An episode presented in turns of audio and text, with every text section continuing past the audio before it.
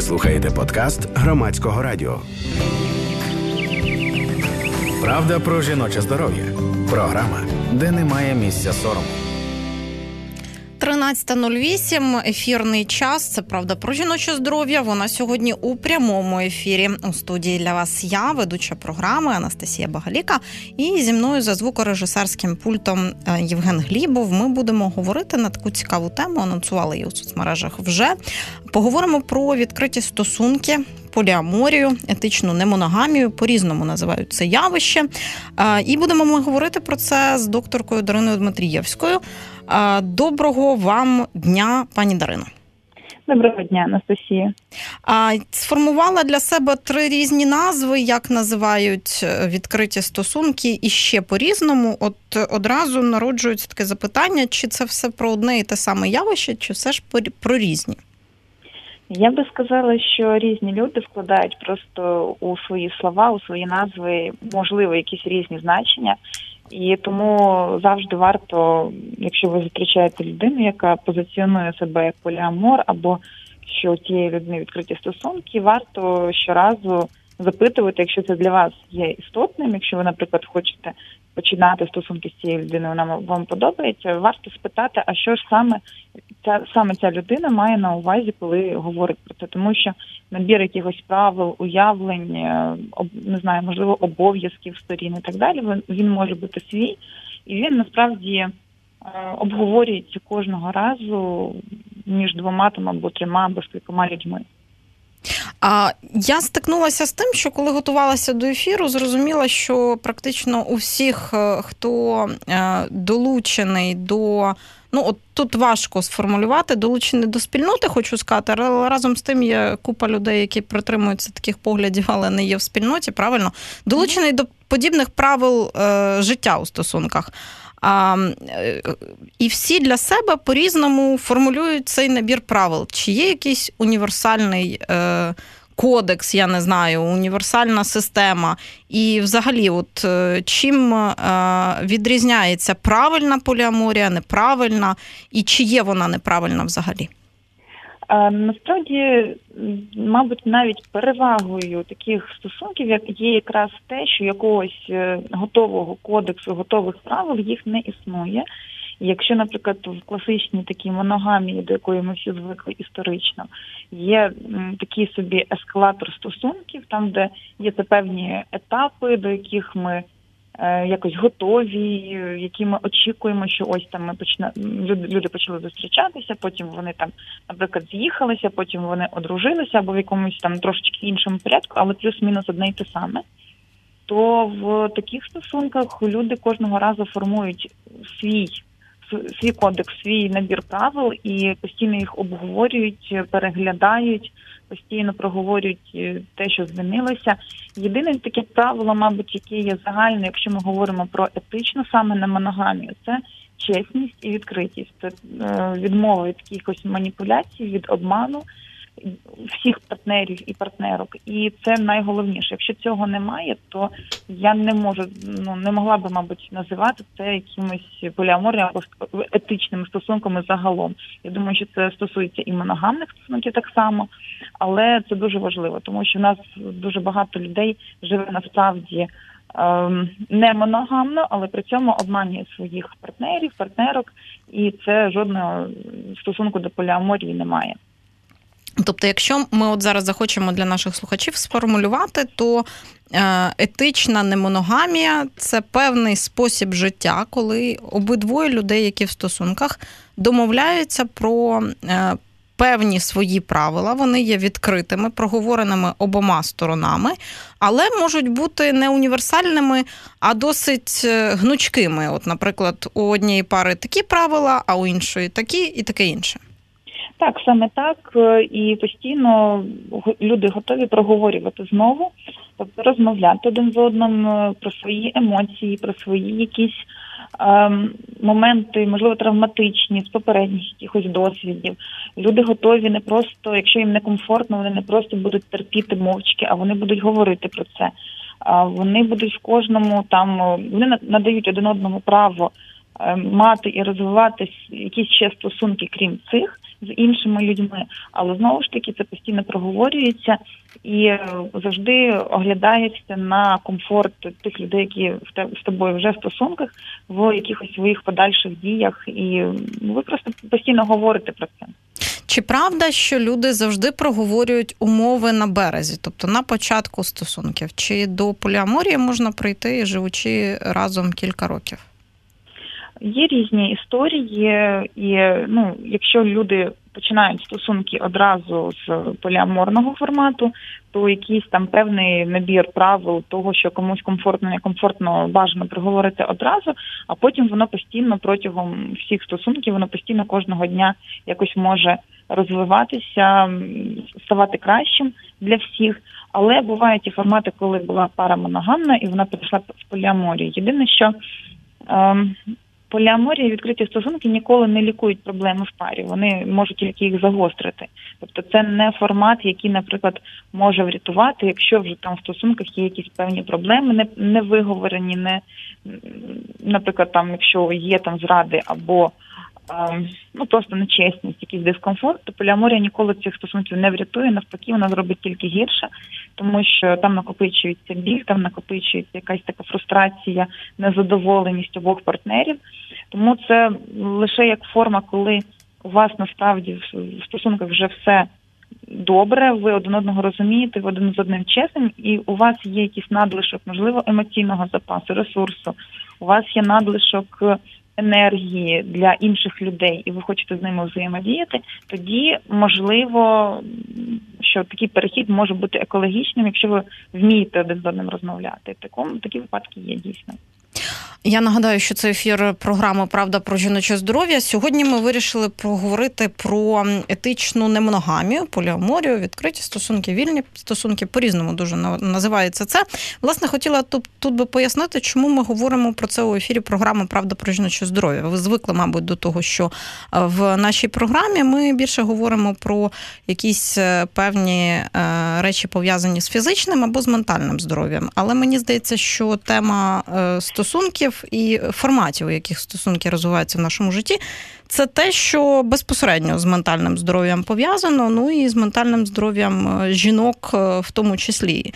А от е, власне такий ефір про про відкриті стосунки у нас е, в програмі Правда про жіноче здоров'я вперше.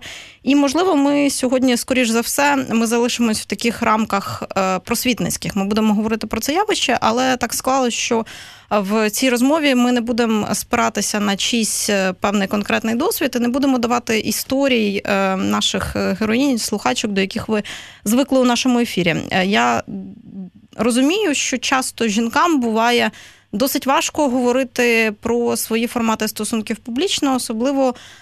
Якщо в суспільстві існує до певної теми несприйняття, а от якраз до теми відкритих стосунків е, несприйняття існує. Е, пані Дарино, ви зі мною погоджуєтесь? Так, я абсолютно погоджуюсь, е, тому що ну насправді до цієї теми є несприйняття і до жінок, і до чоловіків, але трошки в різному форматі. Якщо жінок просто засуджують, і е, це йде якийсь сладшеймінг, е, ну фактично клеймо на них ставлять. То чоловіки можуть е, ширше про це, як правило, говорити, але до цього формату стосунків чоловіків дуже часто суспільство ставиться дуже несерйозно. Махають рукою, а ну ну ясно, там це чоловік, ясно, що він хоче мати там багато різних стосунків, і як правило, людям не йдеться про чесність і про відкритість, і про те, що насправді в цих стосунках в цього чоловіка теж е, все все чесно і проговорено. А жінки дійсно вони просто дуже часто бояться бути звинуваченими, стигматизованими, і, зокрема, і їхніми знайомими, друзями, рідними, і тому дійсно вони можуть про це говорити десь в персональній комунікації, але як правило не на загал.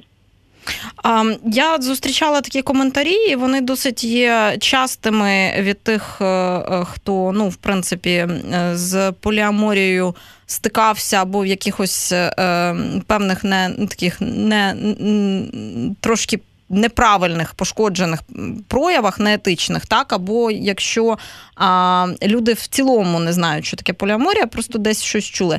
Я от чула таку думку, що поліаморія це такий формат, який просто вигідний чоловікам, а жінка вона за своєю природою моногамна, тому жінка е, частіше за все просто погоджується. А, Що ви про таку думку думаєте? Е, звісно, я такі історії дуже часто чула і е, бачила, зустрічала таких людей, які так думають.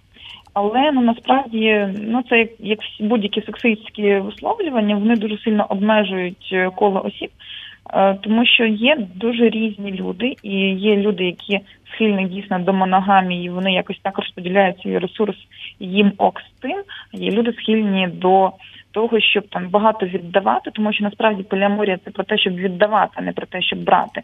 І незалежно від того, це жінка чи чоловік. Е, в поліаморії люди вкладають дуже велику кількість ресурсу, енергії, якихось своїх сил, е, романтики, кохання і просто підтримки дружні, тому що це в першу чергу про близьких людей, про підтримку взаємну.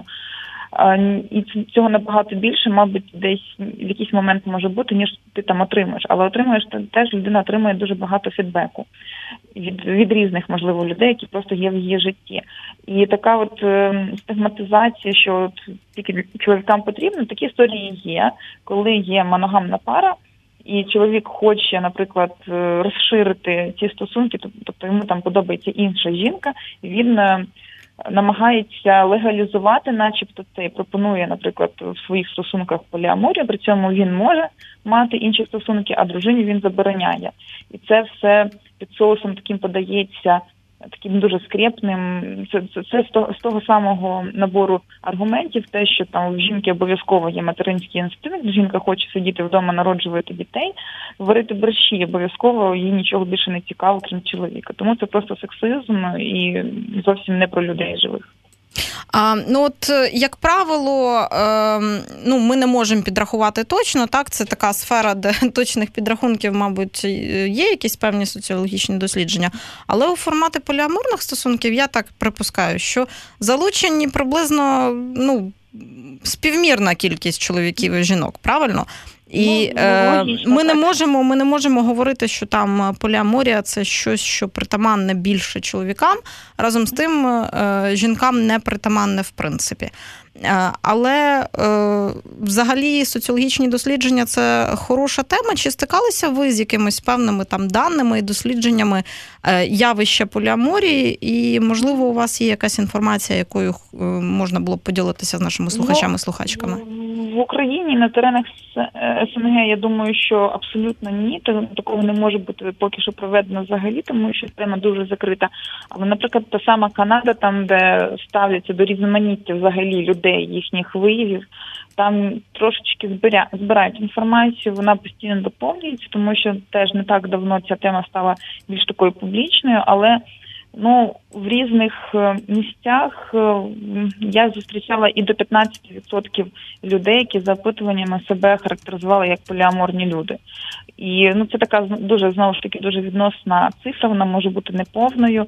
Вон, кожна людина може це своє щось складати. Але я не думаю, що це все одно будуть великі відсотки, тому що ця тема вона не далеко не для всіх підходить тому що більша частина людей все одно будуть обирати для себе моногамію. І, мабуть, єдиною такою метою для здорового суспільства, здорового ментального здоров'я це є чесність в будь-якому форматі стосунків. Те, що в нас ну не дуже насправді культивується в будь-яких парах. А взагалі, з ваших спостережень, коли на пострадянському просторі почали довідуватись про те, що таке поліаморія? Ну я думаю, що це буквально останні роки, коли воно набуло назви. Але, наприклад, я цікавилася взагалі темою, і я знаю, ну я зустрічала розповіді вже дорослих людей про їхніх батьків і те, що в їхніх батьків були такі там ну друзі, скоріше, мабуть, як не друзі, а більш такі плюс-мінус романтичні стосунки. Просто що це так можливо не називалося на широкий загал. Але я дійсно я, я і читала такі книжки і зарубіжних авторів, і я читала статті, коли вже от люди, які вже зараз такі там 25-35 років. Ну тобто, це це було завжди. Просто це ну відбувалося дуже так закрито камерно і нікому про це не говорилося. Ну, от це відбувалося закритою камерно. Це ну як е, в багатьох там радянських жартах про чоловіків, які зраджують, і жінок, які ці зради терплять. Ну тобто, Ну, це, ж такий це, це про зради. А про поліаморію це трошки інакше. Це бували такі. Я просто читала і слухала від своїх там знайомих навіть про таких, от е, про такі сім'ї. Там, де це все було відкрито, ніхто нікому не зраджував, а просто от були, наприклад, ну, наприклад, зі сторони це міг бути там друг або подруга сім'ї, які там часто бували і ну так близько спілкувалися. І, наприклад, в якийсь момент там вже доросла дитина могла, наприклад, дізнатися, що стосунки між батьками там і цими людьми були, наприклад, ближче ніж просто е, товариські. І тут якраз не про зради йдеться, тут йдеться саме про таке от формат такої чесної, відкритої е, любові, я не знаю, не моногамії е- етичної саме. І тому це дуже сильно відрізняється від цих всіх зрад, які в нас побутують, і які здаються більшості людей набагато простішими, звичнішими, і вони не розуміють, навіщо бути чесними, навіщо це постійно обговорювати, зізнаватися, якщо можна просто обманювати і просто там мати якісь на стороні зв'язки. А це про е, кардинальну різницю взагалі у підходах е, е, до стосунків. Я нагадаю, що це ефір програми Правда про жіноче здоров'я. Ми сьогодні говоримо на таку тему відкриті стосунки, вільні стосунки, поліаморія, етична немоногамія. І з нами на зв'язку наша експертка, лікарка Дарина Дмитрієвська. Можна приєднатись до цієї розмови, поставити своє запитання 0800 750 490. Можна його написати у Вайбері 067 67 404 76. Ну або ті наші слухачі і слухачки, які слухають нас е, через мережу інтернет на сайті громадського радіо. Я думаю, що е, не мають проблем написати нам це в соцмережах, в Фейсбуці громадського радіо, або раптом в інстаграмі, де хочете там і пишіть ваші запитання. Ми їх озвучимо у ефірі. Е, Пані Дарино, ми за 5 хвилин е, зробимо невеличку паузу. А я вас поки хочу е, запитати таке: от, мабуть, у людей, які не стикалися з таким форматом стосунків, є ну, але щось про нього чули. Є таке от уявлення, що люди в поліаморних стосунках вони, в принципі, тільки те й роблять, що заводять. І заводять нові і нові романи. Тобто, все їхнє життя воно орієнтовано на е, секс і пошук сексуальних партнерів. Е, Чи це так? Е, Спростуйте. Е, ні, це, це не так, і поліаморія це не тільки, і навіть не стільки про секс. Зовсім е, ну це може бути один одним із форматів з форматів взаємодії, але насправді далеко не головний. І люди в першу чергу вони шукають підтримки. Дуже часто люди формують дуже такі стійкі союзи, тривалі на там на роки, яких ну от зазвичай в моногамному якомусь такому житті, в моногамних стосунках, якщо навіть людина знайшла там е, свою любов і умовно кажучи, це гармонійні такі стосунки. е, В нас є там одна людина, яка є найдорожчою, яка є близькою, яка є ближче, можливо, ніж наші там товариші, друзі, найбільш довіреною. А в поліаморних стосунках це може бути кілька людей, які тебе дуже сильно підтримують, які- в яких е, ти сильно сам залучений, і ви будуєте такі здорові, абсолютно чесні стосунки, там, де всім комфортно, там, де в кожних стосунках ти можеш щось своє отримати, саме в першу чергу з точки зору психологічної, е, якоїсь такої підтримки емоційної. А вже секс він може бути, може не бути, тому що стосунки і такі між людьми взагалі спілкування комунікації, вона може включати секс, а може не включати, тому що ми всі знаємо, наприклад, навіть в моногамному світі, що періодично в житті людини можуть з'являтися люди, які, начебто, ти з ними дружиш, але вони от просто якось е, в душі ближчі тобі, ніж просто там якісь інші друзі. Тобі хочеться з цією людиною бачитися, якось там взаємодіяти, от там десь кудись і їздити, і говорити, і постійно бути в контакті. Просто ну, як правило, ми, будучи в рамках моногамії, ми собі не дозволяємо якось переводити це далі. І так само це все одно стосунки з людиною, це все одно якийсь формат взаємодії. І якщо сюди входить секс, ну окей, якщо не входить, теж окей. Тим не менше, дуже багато пар, які перебувають у е, відкритих стосунках або там навіть у відкритому шлюбі, зводять все одно е, свої домовленості е, все ж таки до сексу. Тобто я часто зустрічала такий формат, що є люди, які живуть разом, вони у шлюбі чи ні, це в принципі не має значення. Вони позиціонують себе як пара, але свої відкриті стосунки будують таким чином, що для них прийнятний. Е, секс з іншими партнерами, і вони можуть про це говорити один одному, можуть не говорити. Це вже як е, побудуються ці внутрішні домовленості. Але неприйнятними є е, саме стосунки, закоханість і почуття до інших людей. От чи чи це теж такий підводити такий формат? Е, чи ви це, зустрічали таке? Я зрозуміла. Такий такий формат дійсно дуже часто є, і люди дуже часто прямо цілеспрямовано шукають партнерів, там партнерів для сексу. Проблема в тому, що нам ми не навчені взагалі говорити про свої емоції.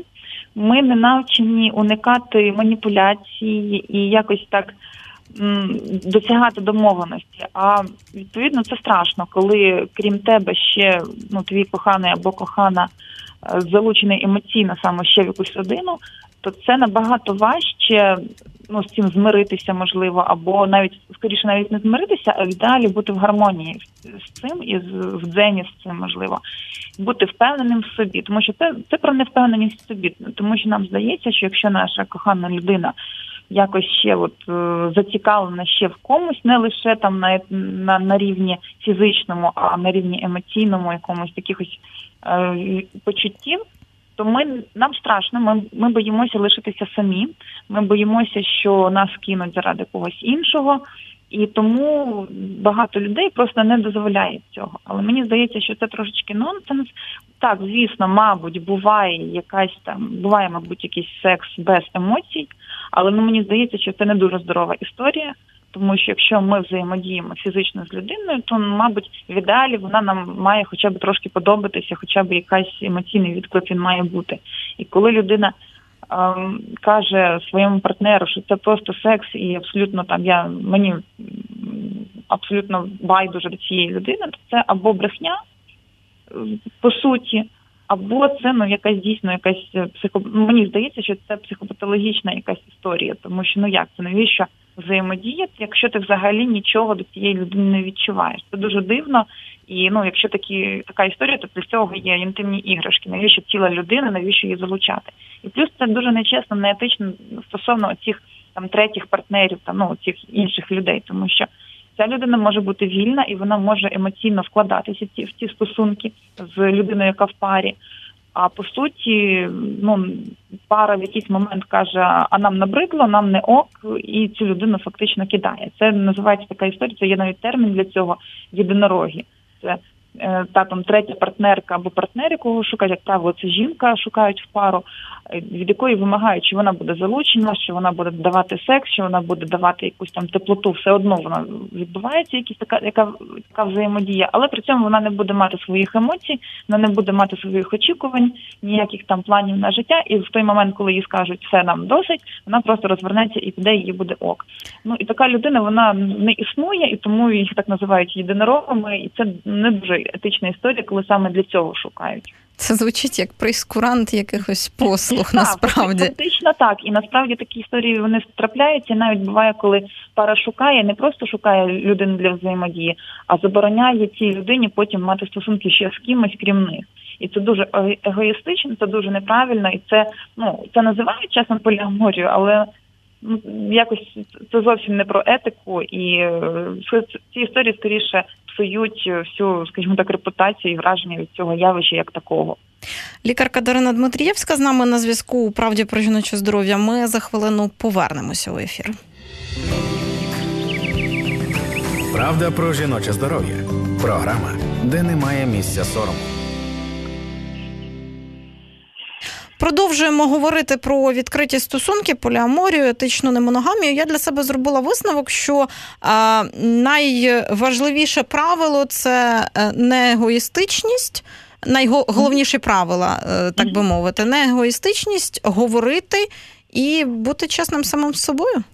Так, в першу чергу самим собою, і друге, це партнером, партнерами, партнерками своїми, тому що ну насправді це все починається ще з дитинства, коли нас не вчать е, дослухатися до своїх емоцій і правильно їх трактувати, тому що нам може просто не вистачати там обіймів, або нам може бути дискомфортно психологічно, або самотньо, або страшно. А ми можемо це проявляти дуже якимись дивакуватими е, якимись такими реакціями, які і намагаємося обмежувати своїх партнерів, намагаємося нікуди не пускати, забороняти їм там якось бачитися, спілкуватися. Ну це зовсім не здорово.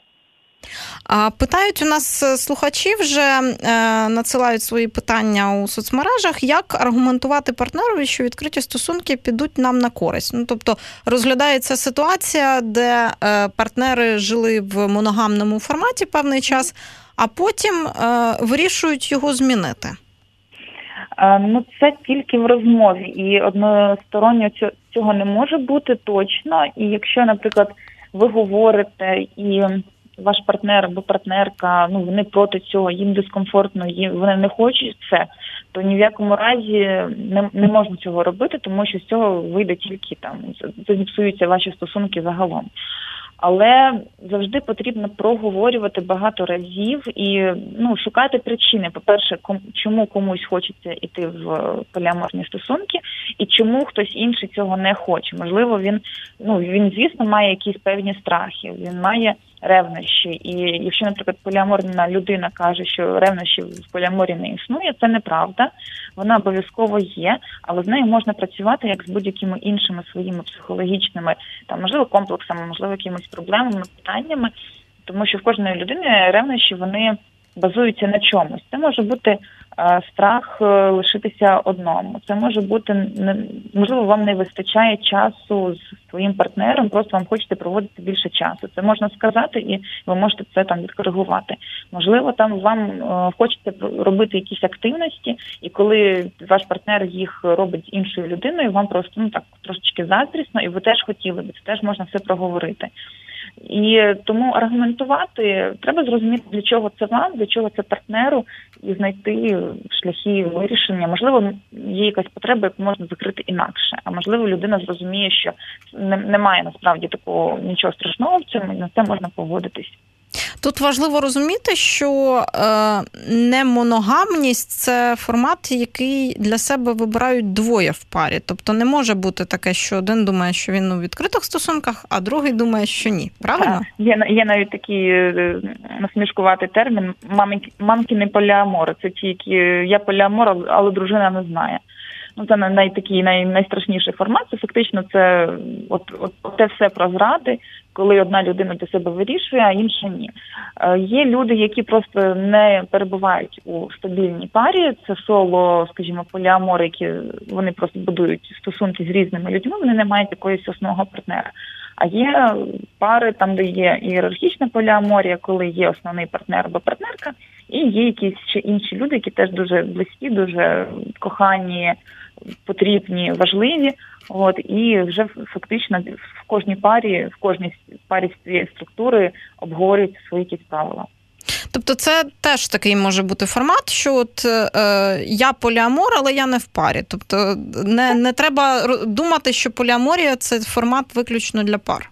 Абсолютно ні. Це може бути і так, що людині це комфортно.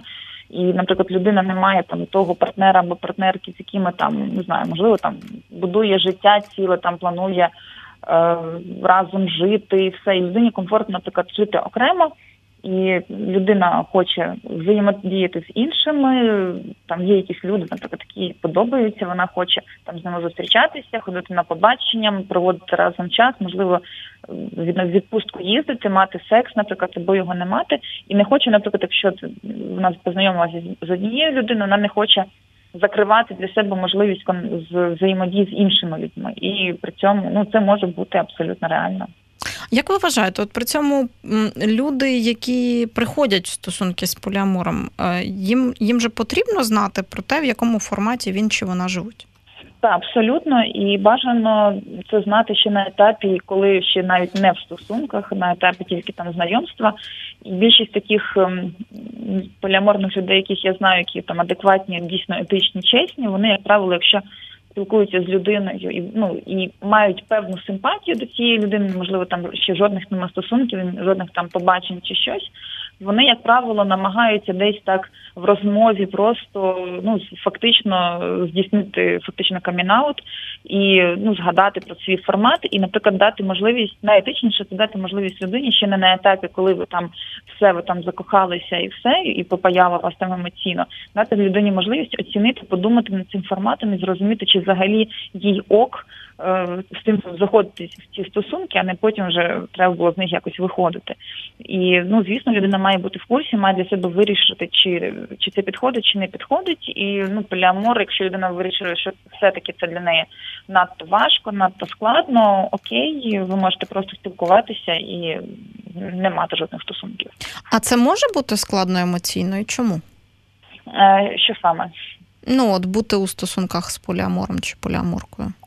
Ну, поліаморія це взагалі про роботу. Uh-huh. Це, це, звісно, це дуже багато підтримки, це дуже багато хороших моментів, це якась своя реалізація. Тобто це багато переваг і для тих людей, які дійсно е, їм в цьому комфортно в цьому форматі, але це все-таки про роботу над собою в першу чергу і над стосунками цими над кожними цими стосунками. Це про постійну роботу, про постійне проговорювання, про те, що потрібно вчитися для себе розуміти якісь свої мотиви, і тому це, звісно, що може бути непросто. Для когось це буде трошечки легше, для когось буде важче, залежно від якихось попередніх установок по життю, від, попереднього досвіду стосунків, від ну, від якогось навіть ресурсу психологічного, персонального людини це може теж залежати, тому що ті самі якісь, наприклад, взаємодії твого партнера або партнерки з іншими людьми можуть сприйматися досить легко, коли ти сам в ресурсному такому стані, коли в тебе все окей, ти легко це сприймаєш. А якщо ти, наприклад, сам в тривожності в депресії, і тут ще якісь там все одно там починають діяти наші якісь установки попередні, страхи, якісь наші з дитинства, так виховані, те, що ми бачили в інших, і коли ти сам в такому в мінусовому стані, то це може бути важче. Але це все ну знову ж таки для себе треба кожного дня оцінювати те, чи це вартує. Якщо ви вирішуєте, що не вартує, і ви на це витрачаєте більше ресурсу, ніж ви отримуєте, то ну тут треба передивитися як мінімум постановку питання. Буває таке, що людина от за свого життя вона живе в різних форматах. Вона моногамна, потім вона поліаморна, потім вона повертається, можливо, з якихось причин до моногамії. А як вважаєте, чому так відбувається? Ну, по-перше, я вважаю, що поліаморність людини це не обов'язково про фактично наявність кількох партнерів.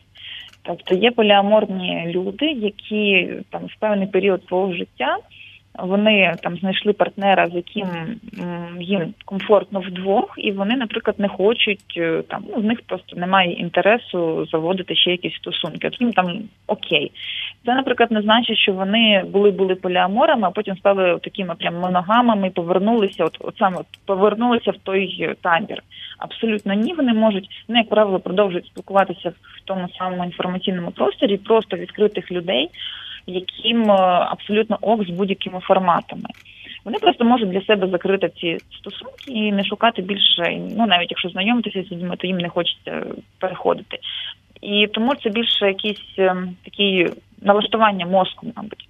Але ну, людина змінюється, обставини змінюються. Ну головне, щоб це не було насильницьке коли людина була моногамною, потім вона стала поліаморною, а потім зустріла партнера, який вимагав від неї, ну не міг пережити поліаморії і просто наполягав на тому, щоб вони все перейшли назад в моногамію, і людина погоджується зі страху втратити цього партнера і фактично себе закриває, і при цьому відчуває там і дискомфорт, і якусь фрустрацію. Оце найгірший варіант. А якщо це добровільно, то як будь-які взаємодії, це круто. Це говорить в нашому ефірі лікарка Дарина Дмитрієвська, і це розмова про відкриті стосунки у ефірі Правда про жіноче здоров'я. Пані Дарино, у нас є ще питання від е, наших слухачів-слухачок. Питають, е, як встановлювати обмеження, на що погоджуватись, на що ні. От як вважаєте, на що погоджуватись неприпустимо? Е, потрібно дуже уважно знову ж таки ставитися до своїх якихось емоцій, дослухатися і їх проговорювати. Ну це найголовніше. Я тут дуже багато разів вже сказала, але насправді це найголовніший спосіб це говорити, говорити, говорити, прямо годинами говорити. Про те, що саме вас не влаштовує, є, звісно, ну як правило, з тих скажімо, за моїми спостереженнями в парах є, як правило, якісь такі рамки і табу. Ну, наприклад, якщо вони мають бути аргументовані. Якщо, наприклад, е, людина знає, що її партнер почав ну там якось спілкуватися і почав якісь стосунки з іншою людиною, про яку вона точно знає, що ця людина, наприклад, не етична, наприклад, вона.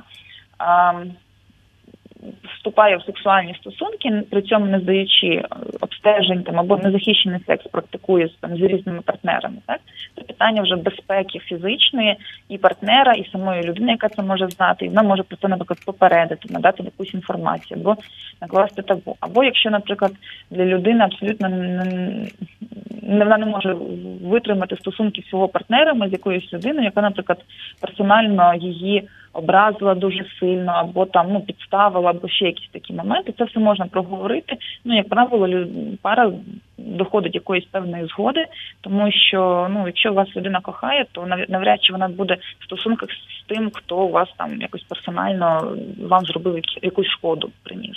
А все інше, ну це просто треба обговорювати. А бар'єрна контрацепція це для всіх поліаморів правило чи ні? Це абсолютно для всіх, і ем, за моїми спостереженнями, поліаморні люди, які такі, ну мається на увазі дійсно це етична немоногамія, це ті люди, які правда про це дуже сильно дбають. Це люди якраз найбільш тестовані. Я як лікарка маю на обслуговуванні ну, в колишній на декларації і так далі. Дуже багатьох різних людей із ЛГБТ спільноти, із поліаморної спільноти, і якраз вони регулярно здають всі обстеження на ВІЛ, на гепатити, сифіліс, всі мазки абсолютно набагато частіше ніж е, умовно моногамні пари, які бояться просто дізнатися, які не ходять, які думають, що вони захищені абсолютно. При цьому там хтось може мати е, там сексуально зв'язки десь на, стороні. То якраз отут е, я не можу сказати за всіх людей, які називаються поліаморами, але з такої там більш-менш тусовки людей, а вони, як правило, об'єднуються дуже часто якусь таку тусовку, де де ти спілку, де людина спілкується, і може відкрито говорити. Вона може там не приховувати свої формати, вона може проводити час з кількома своїми партнерами одночасно в компанії, і це ок. То в таких е, спільнотах дуже якраз бар'єрна контрацепція, будь-які там освітні заходи направлені там на якраз на здоров'я таке, тому що в цьому всі зацікавлені, щоб це було здорово, щоб не було жодного там поширення інфекційних хвороб. А все, про що ми говорили от нині у ефірі, воно зводиться до того, що партнери в поліаморних стосунках довіряють одне одному. Але якось е, я почула від людини, яка перебуває в немоногамних стосунках, в етичних немоногамних стосунках, е, що важко довіряти партнерові е, за умов немоногамності. Як так буває? Як так працює психіка? Ви згадували, що для поліаморів характерні ревнощі. Чому вони виникають? Ну мені чесно кажучи, відповідаючи на перше запитання, дуже дивно таке чути, тому що, як на мене, то немає сенсу брехати, коли у вас от такий формат стосунків, де ну набагато легше все розказати і обговорити. І ну це хіба що є якісь певні непропрацьовані моменти, от реально непропрацьовані з психотерапевтом, можливо, один з одним, коли людина, начебто, декларує повну чесність і відкритість, а насправді щось приховує з якихось причин. Ну і ну ревнощі можуть бути, тому що це просто емоційна реакція людини, і як правило, це якийсь попередній досвід, це якісь наші внутрішні страхи. І ну знову ж таки, я завірую, це якщо ти все таки підозрюєш, що людина тобі не все розказує. Ну то тут треба просто знову ж таки знов сідати і знову говорити і розуміти свої реакції на те, що людина може тобі сказати. Можливо, е, людина боїться щось сказати, тому що там ваша реакція вона буде дійсно якась е, дуже бурхлива, і це може зупиняти людину. Хоча це ну така, чесно кажучи, це як з вакцини з вакциною, яка перегрілася і не спрацювала. Її, начебто, ввели, але вона насправді не захищає. Так і з чесністю, яка, начебто, є, але насправді не до кінця. Тому мені здається, що в цьому немає сенсу. Якщо ви вже в таких стосунках, то навіщо брати на себе зайвий клопіт з брехнею, з вигадуванням якихось е, історій, якраз навпаки, це набагато легше. Ну тобто, і водночас з другого боку, ем, в стосунках, де люди чесно говорять один одному про е, свої переживання, емоції, е, контакти з іншими людьми, таке інше. Е, немає підстав брехати. Чи можна от сказати все чесно, а у партнера все одно складатиметься враження, що йому брешуть? Ну, я думаю, що це в партнера є певний попередній досвід, коли вірив, вірив, вірив, а його обманювали. Плюс це навіть ем, ну навіть з дитинства можна побачити такий досвід. От є батьки, які в яких діти привчаються до думки, що якщо там зробив якусь шкоду, там щось там зробив, то краще розказати чесно, тому що ну це не буде якась трагедія величезна. Там ну можуть сказати, що там ти там зробив тут неправильно, але це не буде скандал. Людина не буде наказана так сильно, ніж е, якщо дитина приховає це і потім це все одно виявиться. І мені здається, що це з дитинства потрібно цього привчати. Не, лише там не для формату поліаморних стосунків, а взагалі для життя, що завжди менше буде менший якийсь господи, менше катастрофи буде, якщо зразу сказати. Так і в цих стосунках також, тому що буває страшно сказати про якусь історію, але якщо людина знає, що сказавши чесно, отримує набагато менше ну, не отримує засудження, не отримує умовної сварки. То тоді є сенс казати чесно, немає сенсу брехати, тому що ну а на що? Чи є сенс пояснювати свої правила оточуючим? Не людям, які вступають mm-hmm. з вами взаємодію стосунки, mm-hmm. а просто людям, з якими ви спілкуєтесь, там дружите і таке інше. Я от е, багато років тому стикалася з тим, що е, коли люди таке пояснювали, то досить часто наривалися на осуд, дискусії і прямо іноді навіть сварки. Ну, це я думаю, що це як з будь-якими стигматизованими явищами в нашій в нашому суспільстві. Е, дійсно є ризик нарватися, і не завжди тому людина може там якось зізнатися в цьому, але при цьому ну багато людей вони мають відчувають потребу бути відкритими і не, не вигадувати. Так само це стосується гендерних ідентичностей різних, сексуальних орієнтацій, коли людині набагато було би легше, якби можна було не приховувати. Це не значить ходити і всім підряд там це розказувати, що а ти знаєш, а я там поліамор. Але принаймні не приховувати це елементарно там прийти на роботу. Розповісти, що там що там мій партнер, там один з мій партнер, ми там поїхали там туди гуляти, а з іншим партнером а ще якийсь був прикольний такий досвід. Там десь ми були щось побачили, і люди, як правило, не можуть цього сказати. Але далі вже кому розказувати, не розказувати, це вже так само, як всіма іншими стигматизованими питаннями людина обирає там, орієнтуючись на досвід, ну, на те, кому це говориш, в якій ситуації це говориш, навіщо.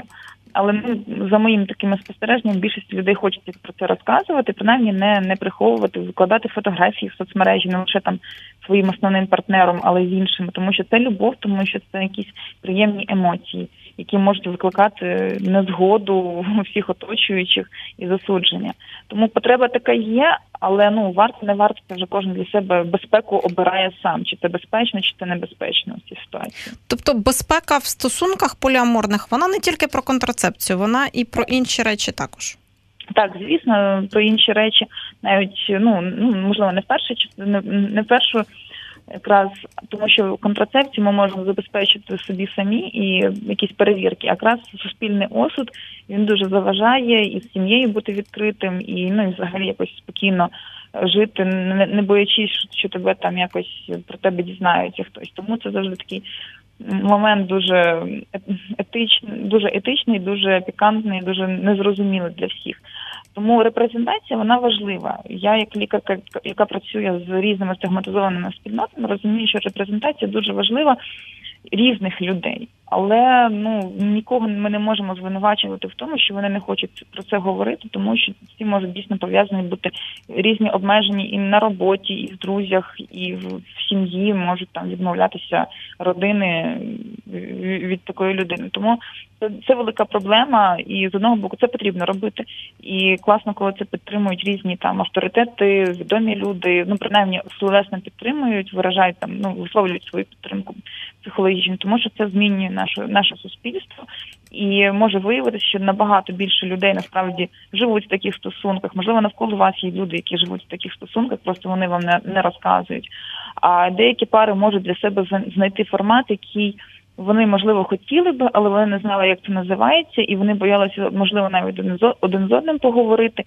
Або вони один з одним поговорили, але в них немає перед очима таких досвідів, і вони бояться е, таким займатися, тому що не знають, а що вони будуть робити, якщо ну там буде якесь питання. Добре, що зараз є певні ресурси онлайн, є зарубіжний досвід, є цілі групи, спільноти там, де про це говорять, але все одно не всі люди можуть це знайти, і вони не знають, що робити. З вашого досвіду спостережень, поліамори це якась певна сформована спільнота чи ні? Ну наразі ні. Є просто люди. Є так само, як у будь-яких інших е, таких е, спільнотах. Є люди більш відкриті, які uh можливо там виходять, там можливо пишуть про це статті, можливо, просто є там відкрито про це говорять у соцмережах. Але більшість цієї спільноти вона розсіяна і між собою не знайома. І тому ну фактично це дуже важко навіть познайомитися, і не дуже є, мабуть, і мета така, тому що це просто формат стосунків. Це ну немає такої мети збитися якусь організовану спільноту. Просто що в умовах стигматизуючого суспільства це може бути елементарно безпечніше психологічно, більш комфортно психологічно, коли є якісь люди, і це ну які тебе підтримують, які яким ти можеш поділитися, розказати про своє життя але це лише тому, що це суспільство все ще стигматизує. В умовах, якби у нас було відкрите суспільство, то я думаю, що це ну можливо були б якісь такі умовні спільноти, але в цьому не було б сенсу, якщо б всі люди з всіма форматами стосунків абсолютно адекватно однаково підтримували одне одного. Я от часто помічала, що в додатках до для знайомств там в Тіндері, в Баду чоловіки можуть вільно писати про себе, що вони у поліаморних стосунках, а от жінки дуже рідко так роблять. Як думаєте, ну, чому? Ну та те, що я казала на початку, що що жінок стигматизують, е, сладшеймлять е, і ну по різному їм можуть писати образи, їм можуть е, ну просто просто так, просто тому, що вони написали про себе поліаморка, їм кажуть, ти хвойда, ти там не знаю, німфоманка, ще що небудь. А чоловіки пишуть, але знову ж таки є негативна негативні конотації. І я з досвіду там моїх знайомих поліаморних чоловіків, які в таких додатках перебувають, то їм жінки дуже часто пишуть, що ти там ти там обманюєш, мабуть, свою партнерку, або ти там ненадійний. Хоча, наприклад, серед них є дуже багато тих чоловіків, які будують реально тривалі стосунки. Вони дуже підтримуючі, вони дуже чесні, відкриті, вони ні від кого нічого не приховують, але ну вони постійно стикаються з тим, що просто з ними не хочуть навіть розмовляти, просто через те, що вони ну пишуть, що вони поліамори. Тому стигматизація є з усіх боків, і в принципі людей навіть я можу зрозуміти, тому що вони там стикалися з неетичною немоногамією. Вони там під можливо навіть під соусом поліаморії, коли їх все таки обманювали. Але ну це проблема, як з будь-якими іншими такими темами дискримінованими. Та неетична немоногамія це прям тема для окремої розмови у програмі. Так. Е, і те, як потім з цього вийти, і як цей досвід перетравити. А пані Дарино, я вам буду дякувати за розмову. Мені здається, що е, нашим слухачам, слухачкам, які нас сьогодні слухали, було цікаво. Можна нам писати і пропонувати теми для програми Правда про жіноче здоров'я. Можна з нами комунікувати, давати фідбек, зворотній зв'язок, говорити, що вам сподобалось, що ви ще хотіли почути. Я нагадаю, що сьогодні про Відкриті стосунки, вільні стосунки, поліаморію, етичну немоногамію. Дуже під різними назвами фігурує це явище в нашому е, довколишньому просторі. Говорила лікарка Дарина Дмитрієвська. А це ефір програми Правда про жіноче здоров'я. Його для вас провела я, Анастасія Багліка. Євген Глібов допомагав за звукорежисерським пультом. Ну і е, вже скоро цей ефір з'явиться на нашому сайті у відповідному розділі. Я з вами попрощаюся в прямому ефірі. Зустрінемось у серпні. Слухайте, думайте. Правда про жіноче здоров'я. Програма, де немає місця сорому. Ви слухали подкаст громадського радіо.